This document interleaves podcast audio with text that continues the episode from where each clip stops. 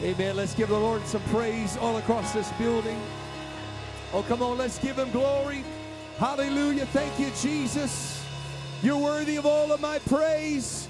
Let's give him great praise. Hallelujah.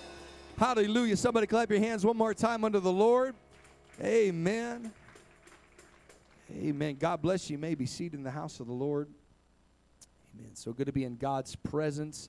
Amen. Thankful for what the Lord is doing in ARC. Amen. How many's thankful for what the Lord did on Sunday? I think we ought to give the Lord a hand clap of praise for that. Amen. Thankful for what the Lord did. We were blessed uh, this last weekend to be preaching for my pastor in Spokane, Washington, and uh, you know it's it's it, it, was a it was a great time. God moved, great things happened. Uh, but you know, I'll be honest with you. The whole time I'm thinking, man, I wonder what God's going to do at ARC. So it was a good it was a good feeling to have. And uh, you know, I wasn't able to be in person, but I was online, and man, I could feel it. And uh, you know, it's just you can only get so much from online. The rest, you got to be here. It's kind of one of those you got to you got to you got to be in the presence, amen, to feel what you feel. And so thankful for what God did. Thankful for uh, what Brother Puller was preaching, and I, I could tell he was tapped into the Holy Ghost and really just kind of stepped right into the vein with where ARC is. And I thank God for the fivefold ministry. We have got to have the fivefold ministry in operation.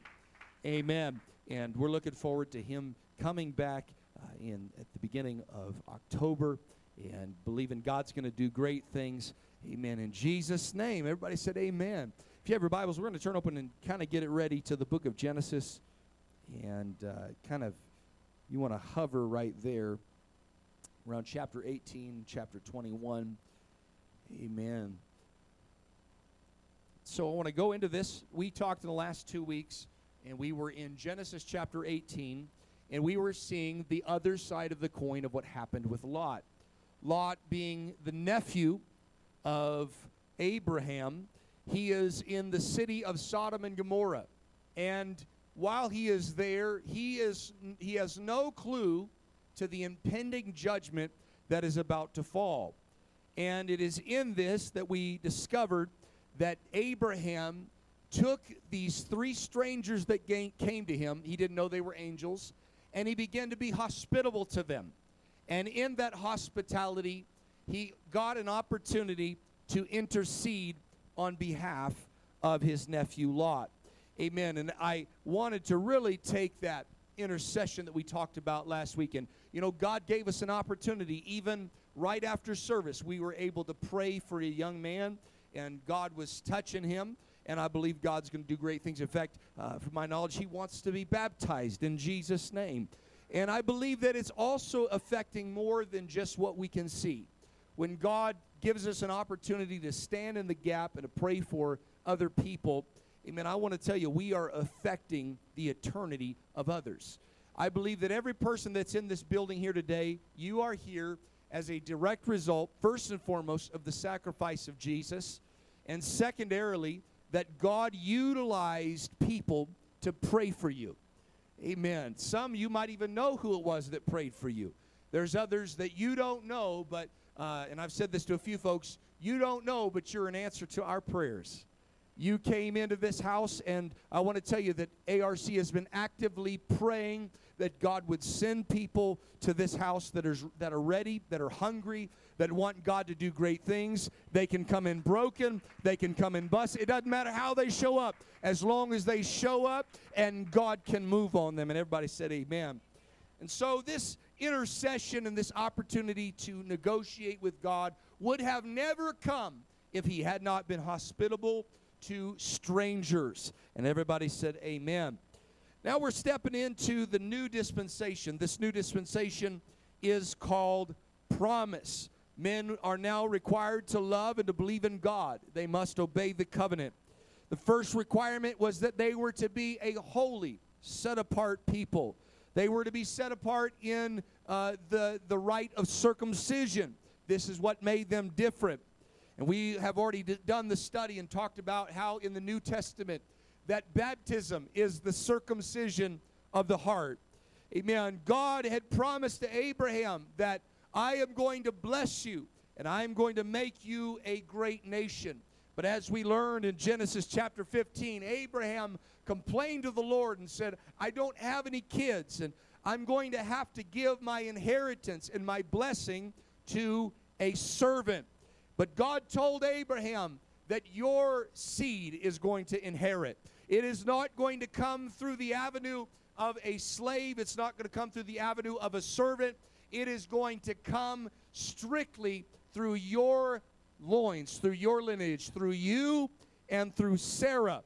Amen. And if you have your Bibles, Genesis chapter 21, we're going to kind of go into this. Now, in the in between, we've learned and we studied a lot about how Abraham, or at the time Abram, he had believed God in the moment, but when he came to a time where he was discouraged, he went in to Hagar, the servant, the bond servant, and produced a child by the name of Ishmael. So God had to go through and change him from Abram to Abraham. And I love what Brother Polar preached. Amen. I don't want to just be stirred. I, I want to be changed. I don't want to just let God move on me. I want God to change me. And this was one of those changing moments. He was never to go back to Abram, he was to be Abraham. So God promised, even though you've made a mistake, I'm still going to bring a miracle through you. Amen. And we're going to read about that in Genesis chapter 21. Amen. Genesis chapter 21 and verse number 1. And the Lord visited Sarah as he had said, and the Lord did unto Sarah as he had spoken. For Sarah conceived and bare Abraham a son in his old age, at the set time which God had spoken to him. And Abraham called the name of his son that was born to him and to Sarah he bare and he called Isaac. And Abraham circumcised his son Isaac, being eight days old, as God commanded him. And Abraham was a hundred years old when his son Isaac was born unto him. Amen. I want to tell you, amen, God is the God of promise. God will never state something that he can't back up. Amen. God will never say something that he doesn't have the power and the ability to fulfill. The Bible declares that his word will not return void, it will accomplish that which it was sent forth to do. When God speaks, his word is so powerful that he created light without there being a sun, moon, or stars to emit from. His word is true. We can take God at his word. And, uh, and I do want to clarify there's some people that they think, well, I got a promise from God. And then they get discouraged and they give up on the promise. Amen. And, and then sometimes it never comes to pass. And you got to ask yourself the question Did I really receive a promise from God or did I receive a promise from me? You got to clarify whether or not you receive a promise from you or a promise from God. Sometimes we make we make God say things he never said. You know, some people have, have said it, and I've, I've dealt with some folks. Well, God told me this. Well, what changes are you making in your life to align with what God has told you? God's calling me to be a missionary. Okay, what are you doing right now to align yourself in faith with what God has said? Amen. And and and maybe there's times where God really did purpose that, but we don't follow through with our end of the promise. It would be like Abraham uh, leaving Sarah. God said, I'm going to give a child to you and Sarah. Well, if you leave Sarah, it's never going to come to pass. And then there's times where we make God say something he never said and then we get discouraged. This is why it's so important. I want to tell you, God's word is super powerful. If God says it, it will affect not only you, it will affect everything around you. If God has promised that He's going to do something, I want to tell you, it does not matter if you are 99 or 100 years old, God will still bring that word to pass. Amen.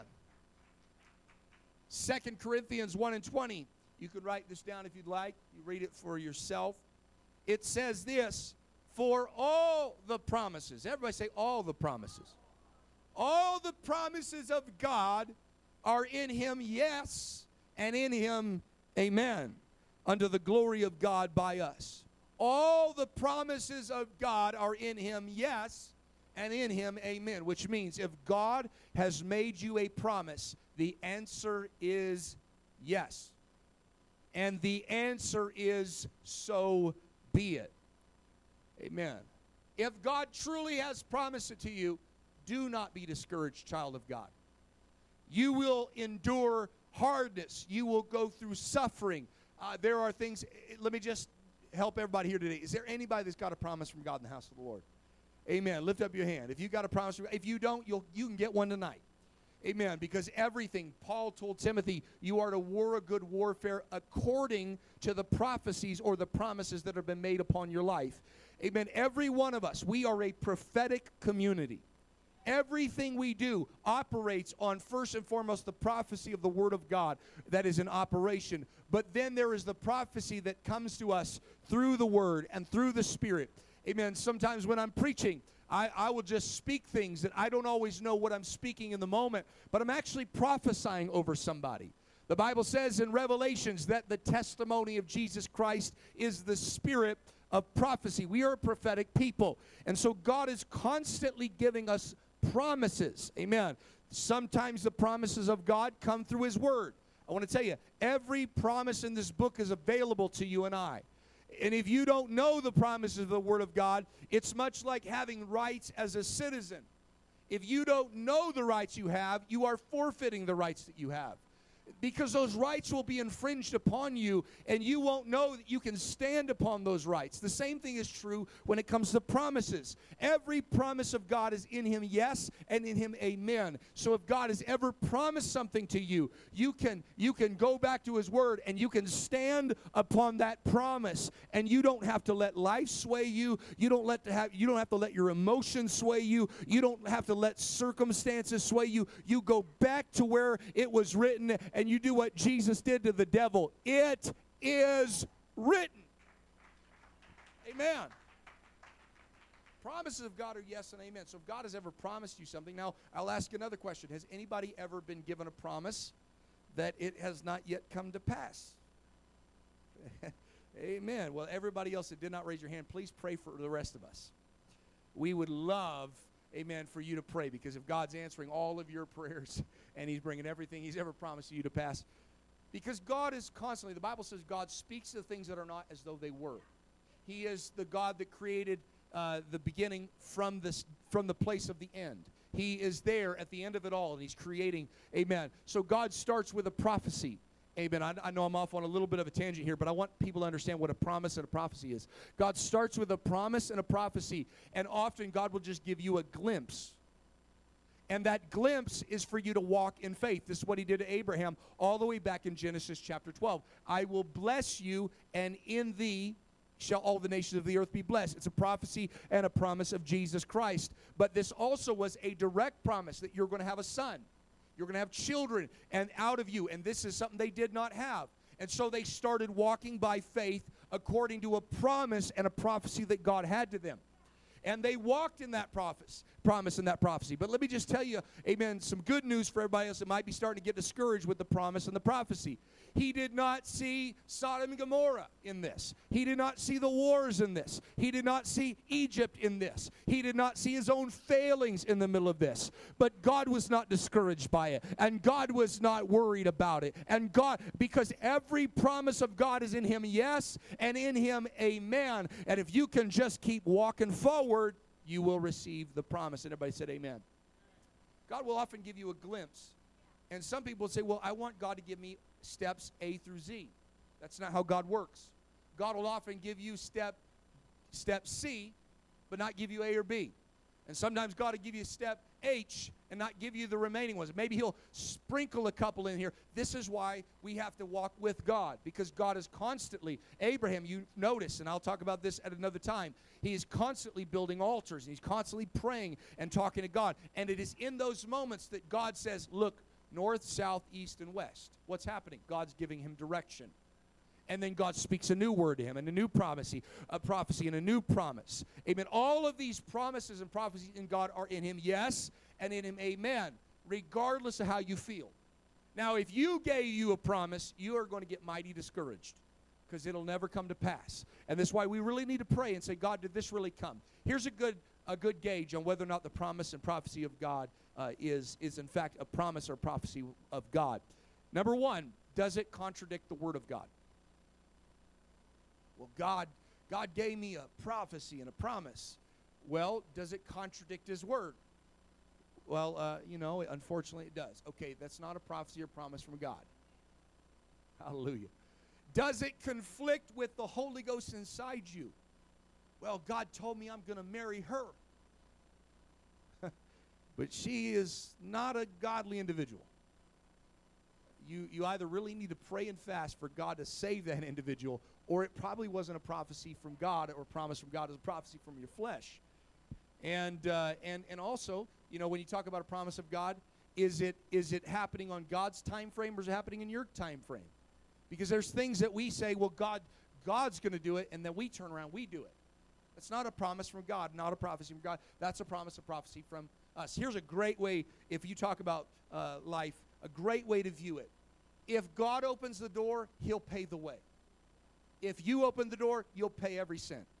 If God is the one that has got the promise, He's going to open all the doors. This is the moment where, where, where uh, Paul feels in his heart he looks at a lost and dying world and he says, I need to go into Asia because they need the word.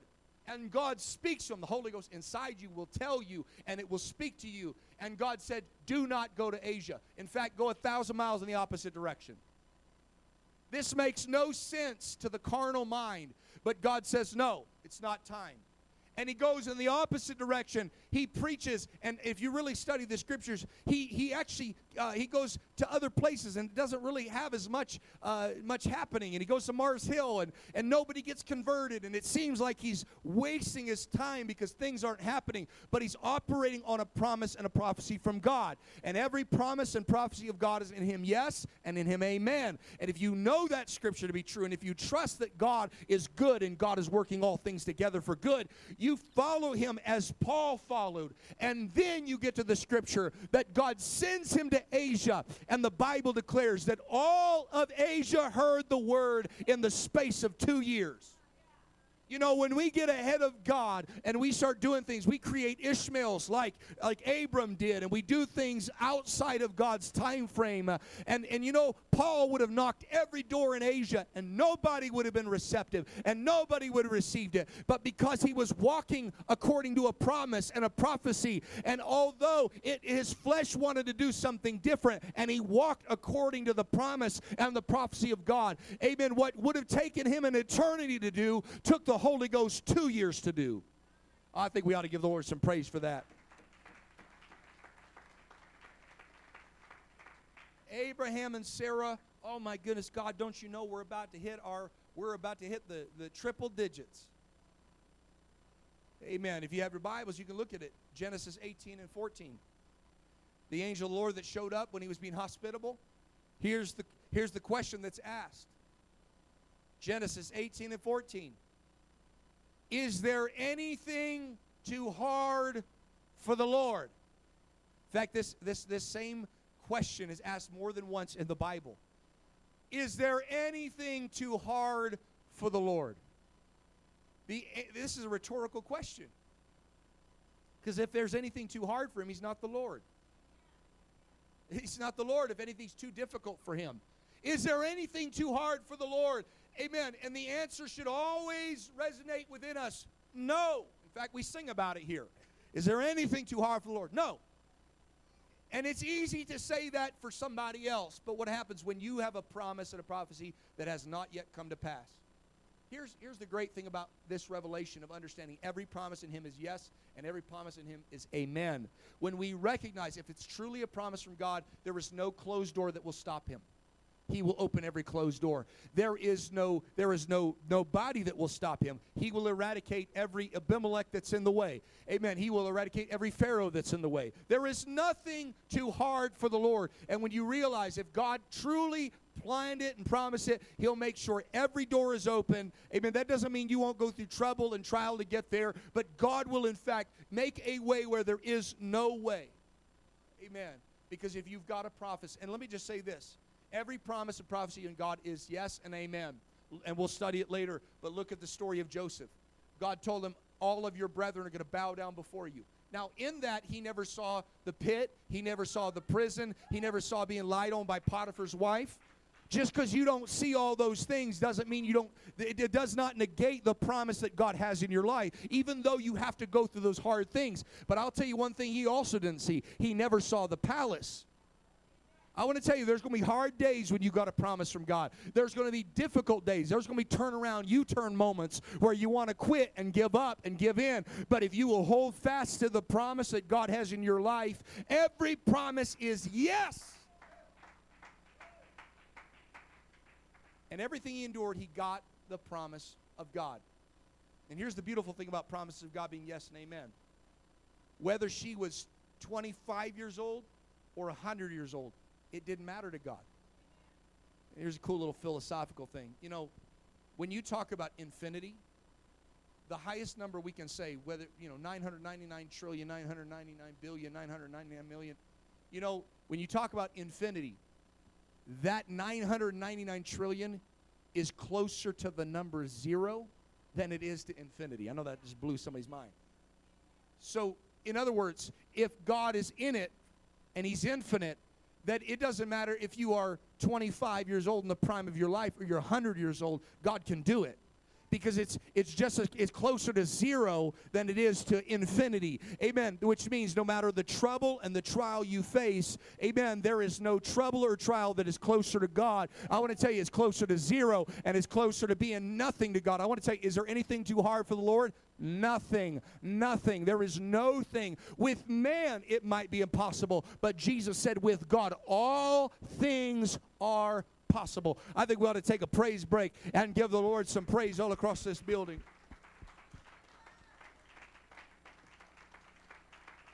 Amen. The Lord visited Sarah as he said.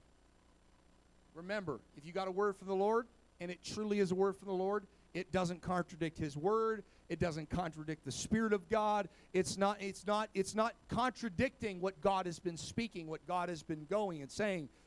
The Lord visited and said, This is how it's going to happen. And God answered and did as He said. He's always going to do that. If God said it's going to happen a certain way, don't create your own way. He said it's going to happen a certain way. You trusted in Him. Amen. And Sarah conceived and bare Abraham a son in his old age at the set time. It wasn't in our time frame, it was in God's time frame.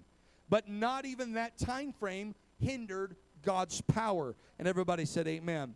So she they they got the promise, they got the promises of God. They finally are holding it. Imagine this. You're you're 100 years old, you finally got the promised child. This is incredible. Amen. Let's go down to um, let's go a little further down and let's read in chapter 21.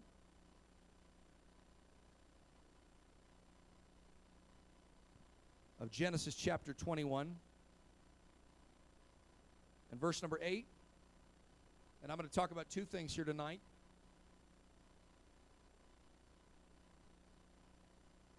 Chapter 21, verse 8.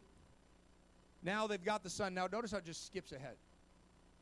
All of those chapters we're in the waiting of receiving the promise.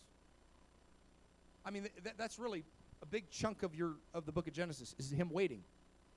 And we want God to just show up right now on our time frame. It's like, no. This is actually where the story this is where the story gets good. It's all these other things that are happening. This is actually what makes the promise and the prophecy that much more special. You know, the things you have to wait for and work for, they're just that much better. Amen and the things that you get right away, sometimes we don't really treat them very good. So sometimes God allows us to go through waiting, some of this being Abraham, some of this being God's time frame, some of this strictly being uh, that this is going to show a representation. It needs to be a miraculous birth because it had to set a precedence because later on in the book of Luke, amen, Elizabeth has a miraculous birth and Mary has a miraculous birth. And, and it was not uncommon to the Jewish people to understand the concept of a miraculous birth. Amen. And eventually the Messiah had to come through a miraculous birth. So they didn't understand why they were waiting, but God had a very specific purpose. There had to be a miraculous birth. And everybody said, Amen. Verse number eight, it just jumps ahead. And the child grew and was weaned And Abraham made a great feast the same day that Isaac was weaned. Amen. Now, this is a verse you could just pass up, but we're going to later read in the book of Galatians. We're going to, we're going to read a couple verses, but I want us to look at this, verse number 9. Amen. And I want to kind of give us a little context. And the son saw, and, and Sarah saw the son of Hagar the Egyptian, which she had borne unto Abraham, mocking. And wherefore she said unto Abraham, Cast out the bondwoman and her son, for the son, son of this bondwoman shall not be heir with my son, even with Isaac. And the thing was very grievous in Abraham's sight, because his son. And God said to Abraham, Let not it be grievous in thy sight because of the lad, and because of thy bondwoman. In all that Sarah hath said to thee, hearken unto her voice, for in Isaac shall thy seed be called. If you want to turn your Bibles to the book of Hebrews, chapter 5. And then we're going to, I'm going to keep it real close to Hebrews. We're going to go to 1 Peter as well. Amen. It's only a couple pages from there.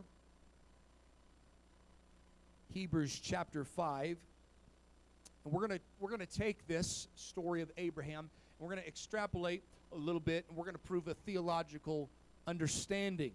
Amen. This is exactly what Paul will do in the book of Galatians. And we're going to talk about the law a little bit tonight, but we're also going to talk about Christian maturity. Amen. I never said praise God. Hebrews chapter 5, verse 12. Whether you believe this is Apollos or Paul or anybody else that wrote this, uh, you can read it however you like. But this is what the writer is saying. He is talking to the church. He said, For when the time you ought to be teachers, you have need that one teach you again the first principles of the oracles of God, and are become as such as have need of milk and not of strong meat. Now, this is a pretty harsh rebuke for the church because he's just got done talking to them about Melchizedek. And he said, I wanted to share all these other revelations to you, but you were too spiritually immature. So there's actually revelations about Melchizedek we'll never get from this writer because the church of that time was too spiritually immature. Verse 13 For everyone that useth, uses milk is unskillful in the word of righteousness, for he is a babe. But strong meat belongeth to them that are of full age, even those who by reason of use have their senses exercised to discern both good and evil. He is making a case, and later in chapter 6, you can read it on your own time, leaving the principles of the doctrine of Christ, let us go on unto perfection, and this will we do if God permit. He is putting and he's making a he's making a push for spiritual maturity. He is trying to push the church, saying, Hey, listen, I want to share all these things, but currently you are too spiritually immature to receive it. And I've got to go back to the milk of the word. Now, there's nothing wrong with the milk of the word, the milk of the word is good, but he is saying there is a danger of not maturing. If you don't mature, then what happens is we just keep you on a steady diet of milk. And let me just talk about this for a moment because there are churches that keep people on a steady diet of milk. And there's some that, that keep uh, the church not even on milk. They keep them rationed, even less than milk, because they're afraid of what will happen when people grow. Amen there was a and i want to i want to take what what happened with abraham abraham in the day that isaac was weaned he got off the milk i want to tell you what happened he had a party and he had a celebration i want to tell you some churches celebrate that the people have been kept ignorant I do not celebrate that. Amen. I want to tell you, no church ought to celebrate that. Pastor, why are we having Bible study? Because I don't want you to be on milk for the rest of your life. Uh, I want you to be able to exercise uh, your senses and exercise the Word of God. Amen. There are some places the only person that knows anything is the pastor. I thank God that's not the case in the apostolic church. We are to be skillful in the Word of the Lord. Amen. It is not a celebration when people are ignorant. Well, you know, they just obey you know what? There is a place for obedience. We've talked about it. But it's better for you to understand. Now, there's sometimes you will need to obey having not understood because it's what's right. But in all you're getting, get understanding. Go back to the Word of God. Don't be ignorant. Amen. Because the Bible even says we are not ignorant of the devil's devices. You don't study this Word, you will, you will not know how the devil operates. Let alone how God operates. Amen. There are things in this book. Amen. The Bible says it is the engrafted, engraved word of God which is able to save our souls. So there's a danger in not maturing. And if we are not careful, now I'm not saying anybody here is like that. I believe because you're in Bible study here tonight, you are currently maturing. But this is why when you go to teach or preach on certain things, people start choking because they're babes in Christ. And here's what's interesting about this is it's typically not the new person. Hallelujah. It's the person that's got a full set of spiritual teeth that hadn't learned how to chew. And so you bring you bring a spiritual principle and they get offended. Hallelujah. Amen. Because they're not spiritually mature enough to handle it. Amen. I want to tell you this is why it's so important for us to continue to take the Word of God and to let it work in our lives. Because if we don't mature, we will miss out on spiritual things that God wants to give us. Amen. I believe that there is coming a day for the church where we we are going to get into the gifts of the Spirit. They're going to be in operation in full force in the church and God would love to do that. I believe that it would, I, I, believe we could see a healing every single week. I believe that we could see miracle signs and wonders every single week. Who would love to see that? I would love to see that. I pray for that day. Amen. And Paul, but Paul even talked about it. I would rather that you speak amen, that you would prophesy. Amen. I would rather that you speak a, a, a, couple words in a language you understand than a thousand words. And, and again, I don't have time to delve into that, but he's talking about the difference between the gift of tongues, which is tongues and interpretation. Those are things that operate as a form of prophecy in the church. But he's saying, I'd rather you pray in a couple words you understand. Amen. What is he saying? Understanding is important. Uh, and if we can get understanding, all these other things we don't yet understand will start to flow as well. But it starts off with this spiritual maturity. He said, I, he said that I would love to teach this, but it's strong meat. And strong meat belongs to them that are of full age. Hallelujah. When Isaac was weaned, all of a sudden they had they said, let's celebrate, let's party. I want to tell you, when you mature as a Christian, it is cause for celebration. Let me just say this for a moment, get real practical. When the things that used to offend you no longer offend you, you ought to throw a party.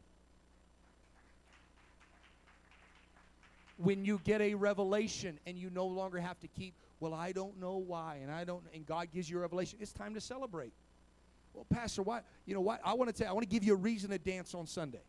Hallelujah. Because God gave you a revelation and you're never going back to the person you used to be. And, and, and now you have a reason to celebrate because you're no longer on a fixed diet of milk, but now you can endure the stronger things and you can grow and your muscles can get stronger and your spiritual walk can get stronger and you can you can actually begin to help around the house, Isaac, and you can do different things. I want to tell you, as God develops people in the church, that is a cause for celebration. That's a cause for us to get excited excited because that means they're coming of full age.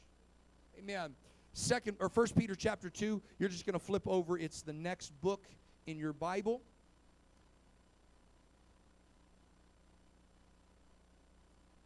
First Peter chapter 2 and verse number 1. This is how you start maturing as a Christian. It's all right here tonight. Wherefore, laying aside all malice and all guile and hypocrisies and envies and all evil speaking, that is something we are all called to do as Christians. Laying aside all malice. What's that? Gossip. Talking bad about people. Notice the next part. As newborn babes. If you, well, Pastor, you know, I got some folk. Now, they, nobody here today. You're all angels. Amen. But I met a few folk. Man, you know, I, I, I just, I'm real, I've been living for God for 40 years. The truth is, you live for God one year 40 times. Because notice what his next phrase is as newborn babes, which means laying aside all these, these terrible things is an act of a new Christian. And if at 40 years of living for God, you haven't laid aside malice and guile and evil speaking, well, we need to go back. Hallelujah. Then you are exactly what the writer was talking about in Hebrews chapter 5. You're still on the milk. Hallelujah. But maturity says, I'm going to lay aside all these things. This is, you know, the kid that throws a tantrum. It's fine when they're a baby. In fact, sometimes it's kind of cute. Gets a little less cute when they're like 15. Gets a little less cute when they're 18. They go to jail when they're 20. You know, there's just there's just those things where it's you gotta just there's certain stages of life. You know, it's kind of it's kind of cute when they're spitting up. It's a little different when they're ten. You know, it's time to it's time to change, right? There's there's a growth process. Amen. It's it's one thing to carry a baby. It's another thing to carry a full-grown man.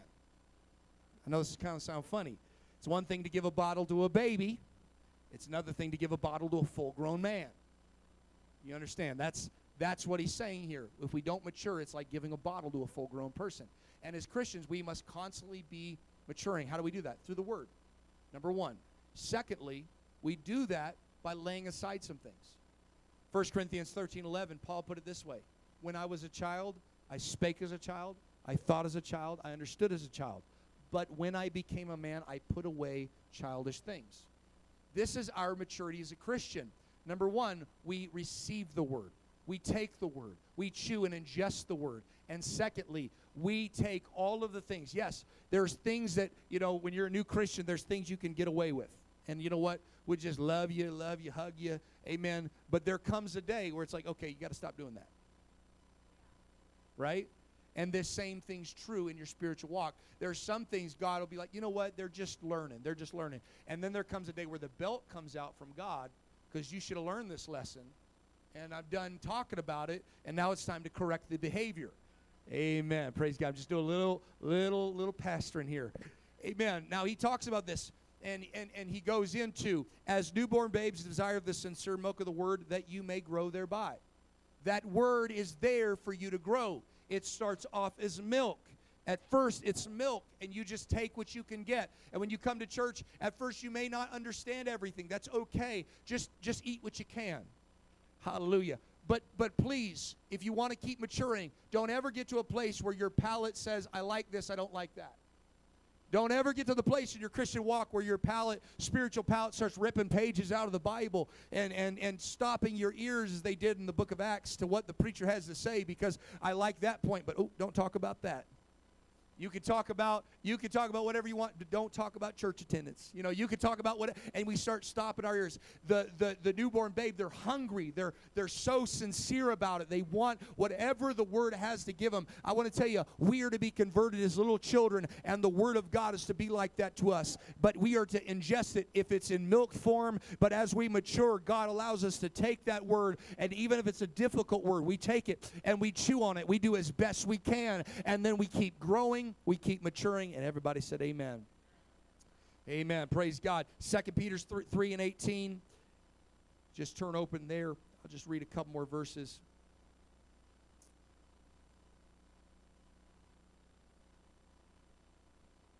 Second Peter chapter 3 verse 18.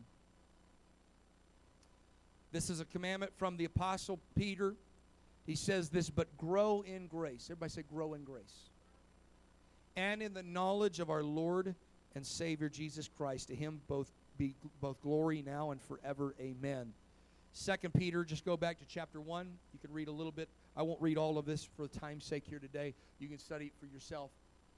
But we start off as new Christians, or maybe you've been a Christian a while and you've noticed you've not matured. Well, you lay aside certain things, certain behaviors, certain way of speaking, certain way of thinking, certain understandings. You let God, through prayer and through the Holy Ghost, lay those things aside. And what do you do? You don't just lay aside things, you have to pick up something. You can't just lay aside a bad behavior, you need to pick up a good behavior. You lay aside all of the all of the things of this world, you renounce the things of this life, and you pick up the word of God. And you start ingesting that word. That's how you grow in grace, and that's how you grow in knowledge of Jesus.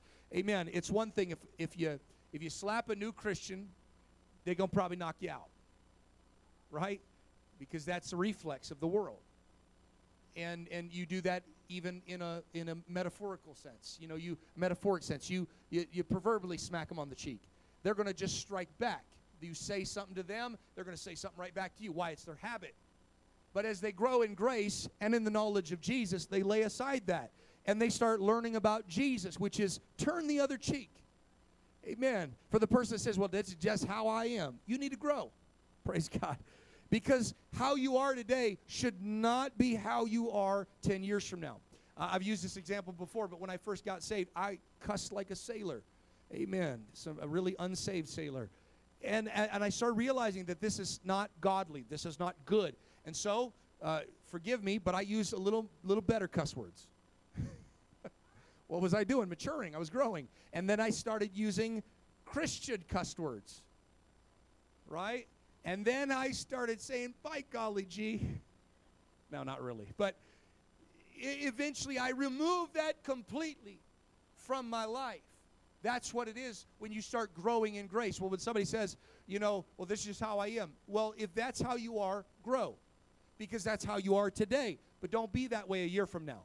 And what what used to be your worst way back here, you don't even think about that anymore.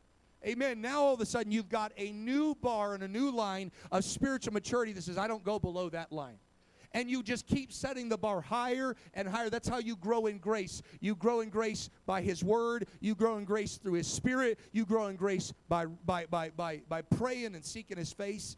Amen. And Peter says this in 1 Peter chapter 1, verse 4. And this links to what we're talking about here tonight. Whereby are given unto us exceeding great and precious promises. God's going to make you a prophetic individual.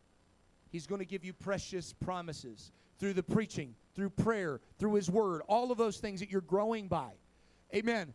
But those prophecies and those promises are not there for you to just sit on them. Well, God called me, uh, you know, I, I, said this before. God told my brother he's going to be a missionary. And I believe God did. But he just kept doing the things he was doing. Well, I got unfortunate news. He's not a missionary today. Now, maybe God will turn him into one down the road if he'll give himself to the process. But there's people that they think because they've got a promise or prophecy from God, it's going to just happen. No, Abraham, you're going to have to walk. You're going to have to grow. And Abraham stumbled and he made mistakes, but he kept growing through them.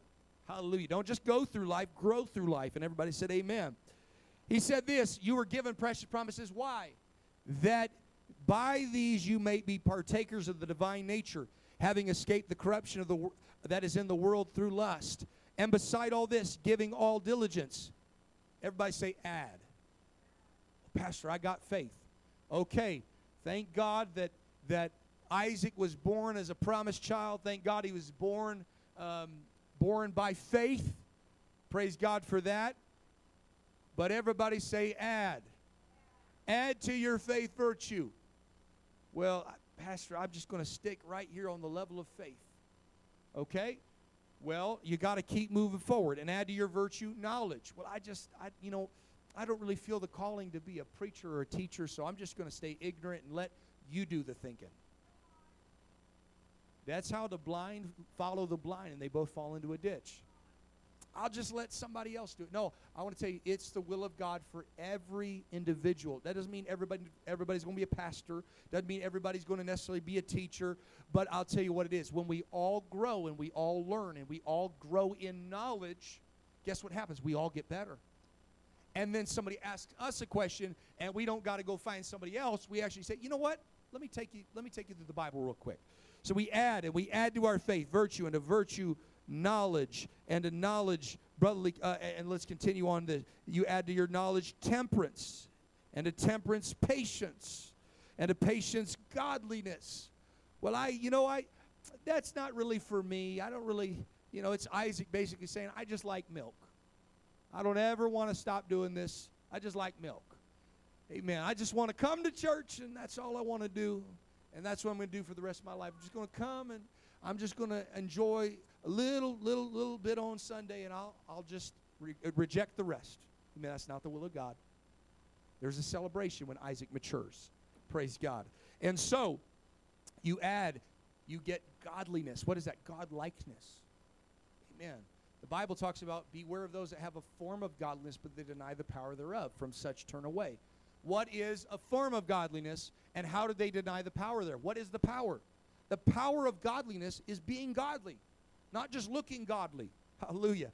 And, and this is where, as mature as we can become, we keep growing. This is, this is where Christianity really gets difficult because we're going uphill. We're actually saying, I refuse to stay the way I am. I refuse my faith to stay the way it is. We should always be striving for more and growing in Jesus. And everybody said, Amen.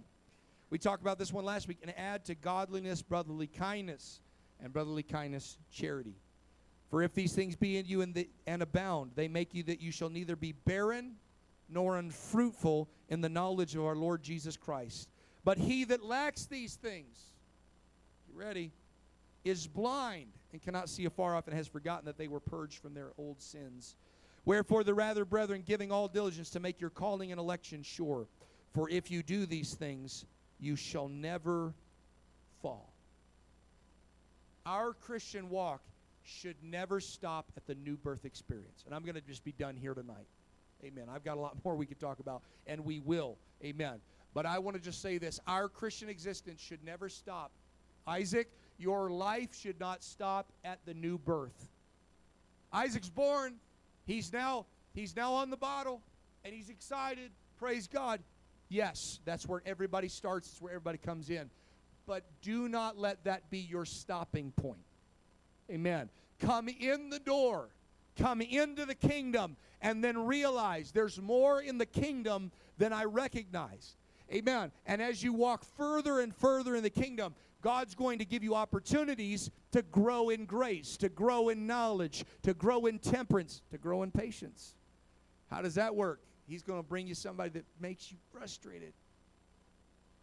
Oh, man, God, could you just teach me patience and teach it to me right now? I need it now. No, God's going to God's going to God's going to put the slowest driver in front of you.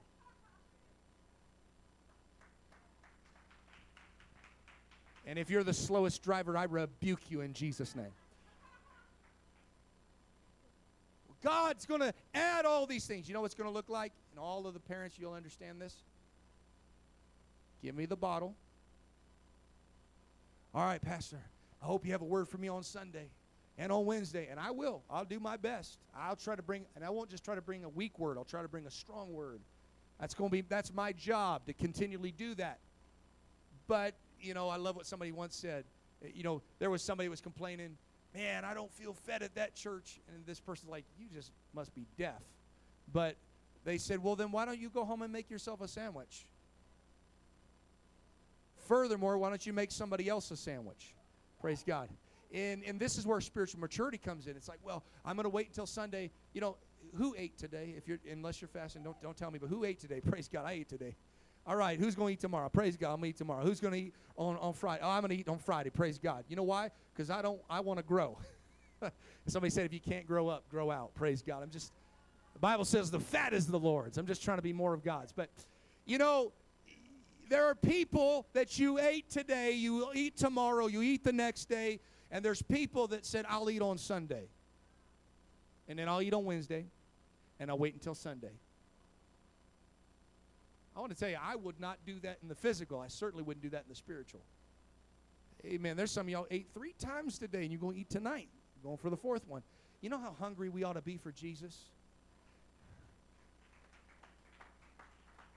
As newborn babes, desire. Amen. That's that's the same word that the Bible uses desire, not always in the positive connotation, but in a negative connotation. Amen. It's an overwhelming, in uncontrollable I want to tell you, for all the parents, when you had a, when you had a baby, it's like they woke up every few hours, every sometimes every few minutes, crying and saying, "I want to eat. I'm hungry. I'm hungry. I'm hungry. I'm hungry." Amen. When we get into God, when we get into church, when we get into the kingdom, we should be so hungry for the things of God and the Word of God that we can't go a day without we can't go a day without eating. I can't go a day without praying. I can't go a day without reading the word. I can't go a day without getting some preaching in my life. I can't go a day without praising God and worshiping God. I want to tell you, that's how it starts. But, brother, please don't let that be how it finishes. Because there's some people, they get to a place where they've got a little extra on the side and they can fast a little bit and they stop they stop getting hungry this is why Jesus said, Blessed are they that do hunger and thirst after righteousness, for they shall be filled. If you don't hunger and if you don't thirst after righteousness, guess what? You're not going to be filled with it. And this is where people they start off, as Paul says, and, I, I, I'm not, I'm going to get into this next time, Amen. But they start off in the spirit, and he said, "Are we going to be perfected in the flesh?"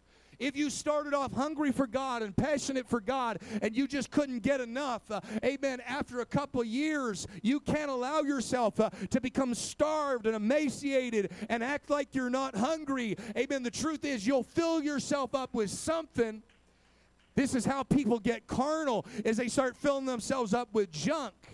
Hallelujah. I'm off on a tangent. Isaac comes in, he's getting the milk, and he's excited. He can't, he's so hungry. But you know what they do? They start taking the bottle and they start putting some peas and carrots in front of him. Ugh. And purees them and puts them in a Gerber bottle. And ugh. man, the parent won't even eat it. But you know, that's another story for another time. Do you know why they give it to him? Because it's good for them. And if they don't eat that, they won't move on to the next stuff. And I want to tell you, if you don't like Gerber, that's understandable. It's disgusting. But did you, have you ever had filet mignon? It's excellent. And if you don't grow on this, you'll never get to that. And I want to tell you, there's some folks that you God's going to start taking you through some situations, amen, where He starts removing the milk from your life and He starts putting things that don't feel as good, you don't like as much, and it's not as it's not as enjoyable. And sometimes it's pureed peas and carrots, and you don't like it, but He's going to try to get you to the filet mignon Amen. I want to tell you, there's some folks God wants to use you mightily, and God wants to call you to greater things. Uh, but if you don't get the basic principles down and the basic things down, He won't ever be able to get you to that next level. But if you can just be, amen, insatiably hungry for righteousness and for the things of God, I'll tell you what's going to happen. You're going to grow, and God will wean you off of the milk, and there will be a celebration because when God weans you off of the milk, He can start using you for a greater purpose. Oh, let's stand across the building. Let's clap our hands under the Lord.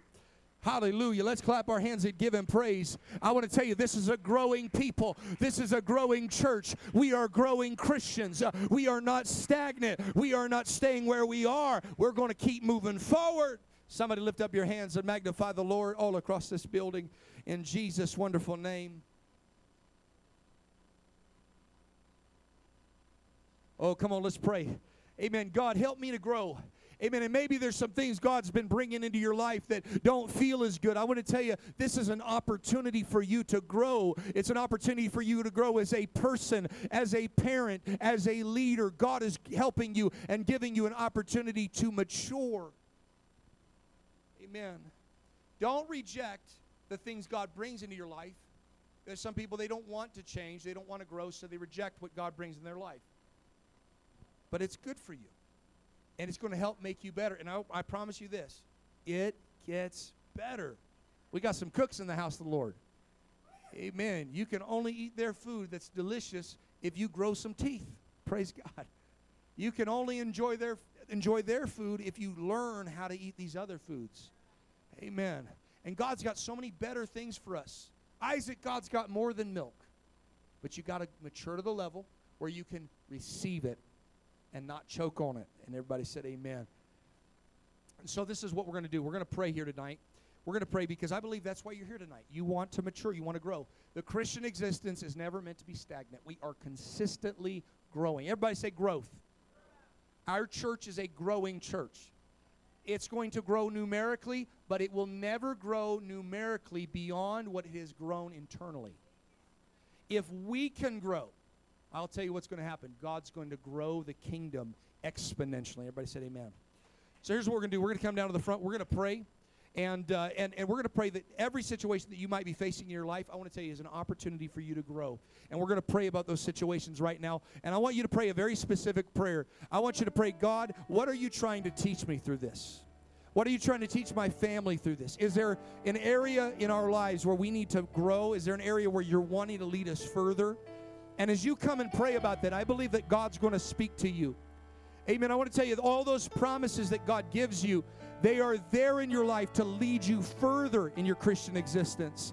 Amen. When God puts a prophecy saying, here's where I want to use you, that doesn't mean He's going to use you right there this next week in that area. But what He's saying is, if you'll mature to this level, that's where I'm going to use you.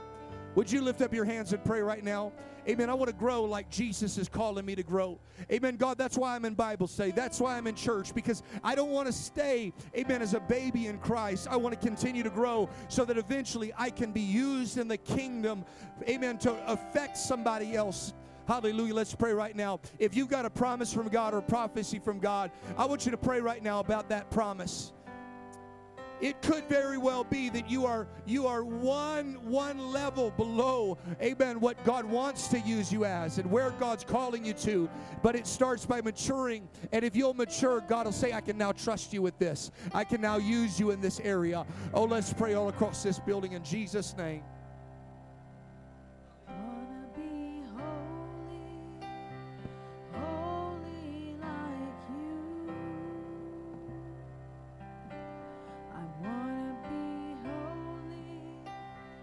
Come on, would you lift up your voice and pray?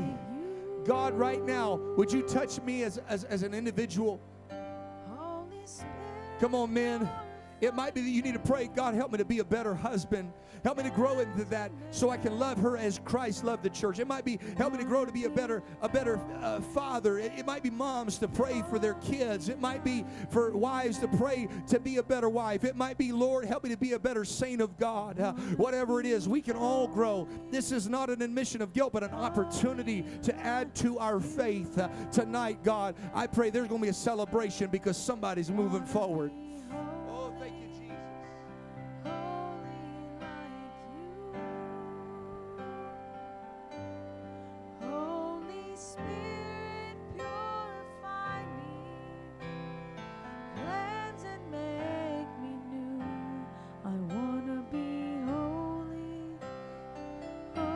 Come on, that's it. There's more for you in God. There's more in God. You just got to go after it. You just got to go after. it. You got to pray for it. You got to you got to run after it. Hallelujah in Jesus name.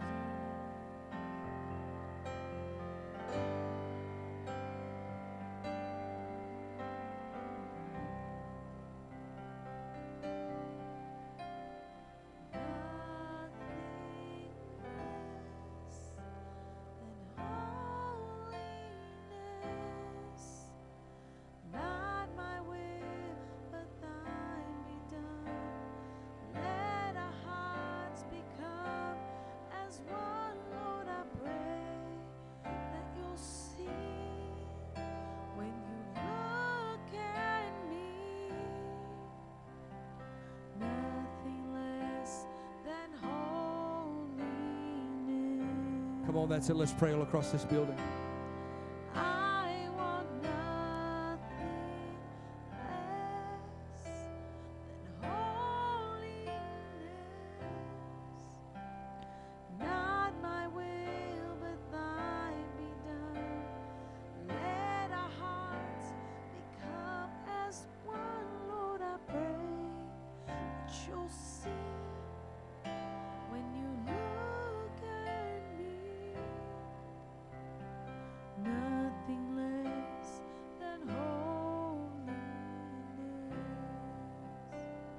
On, that's it. I feel the Holy Ghost in this building. I want to tell you there's a call. God's making leaders out of this group. Come on, God's calling us all to a level higher. If there's something right now that's been bothering you, pray, God, help me to grow beyond this.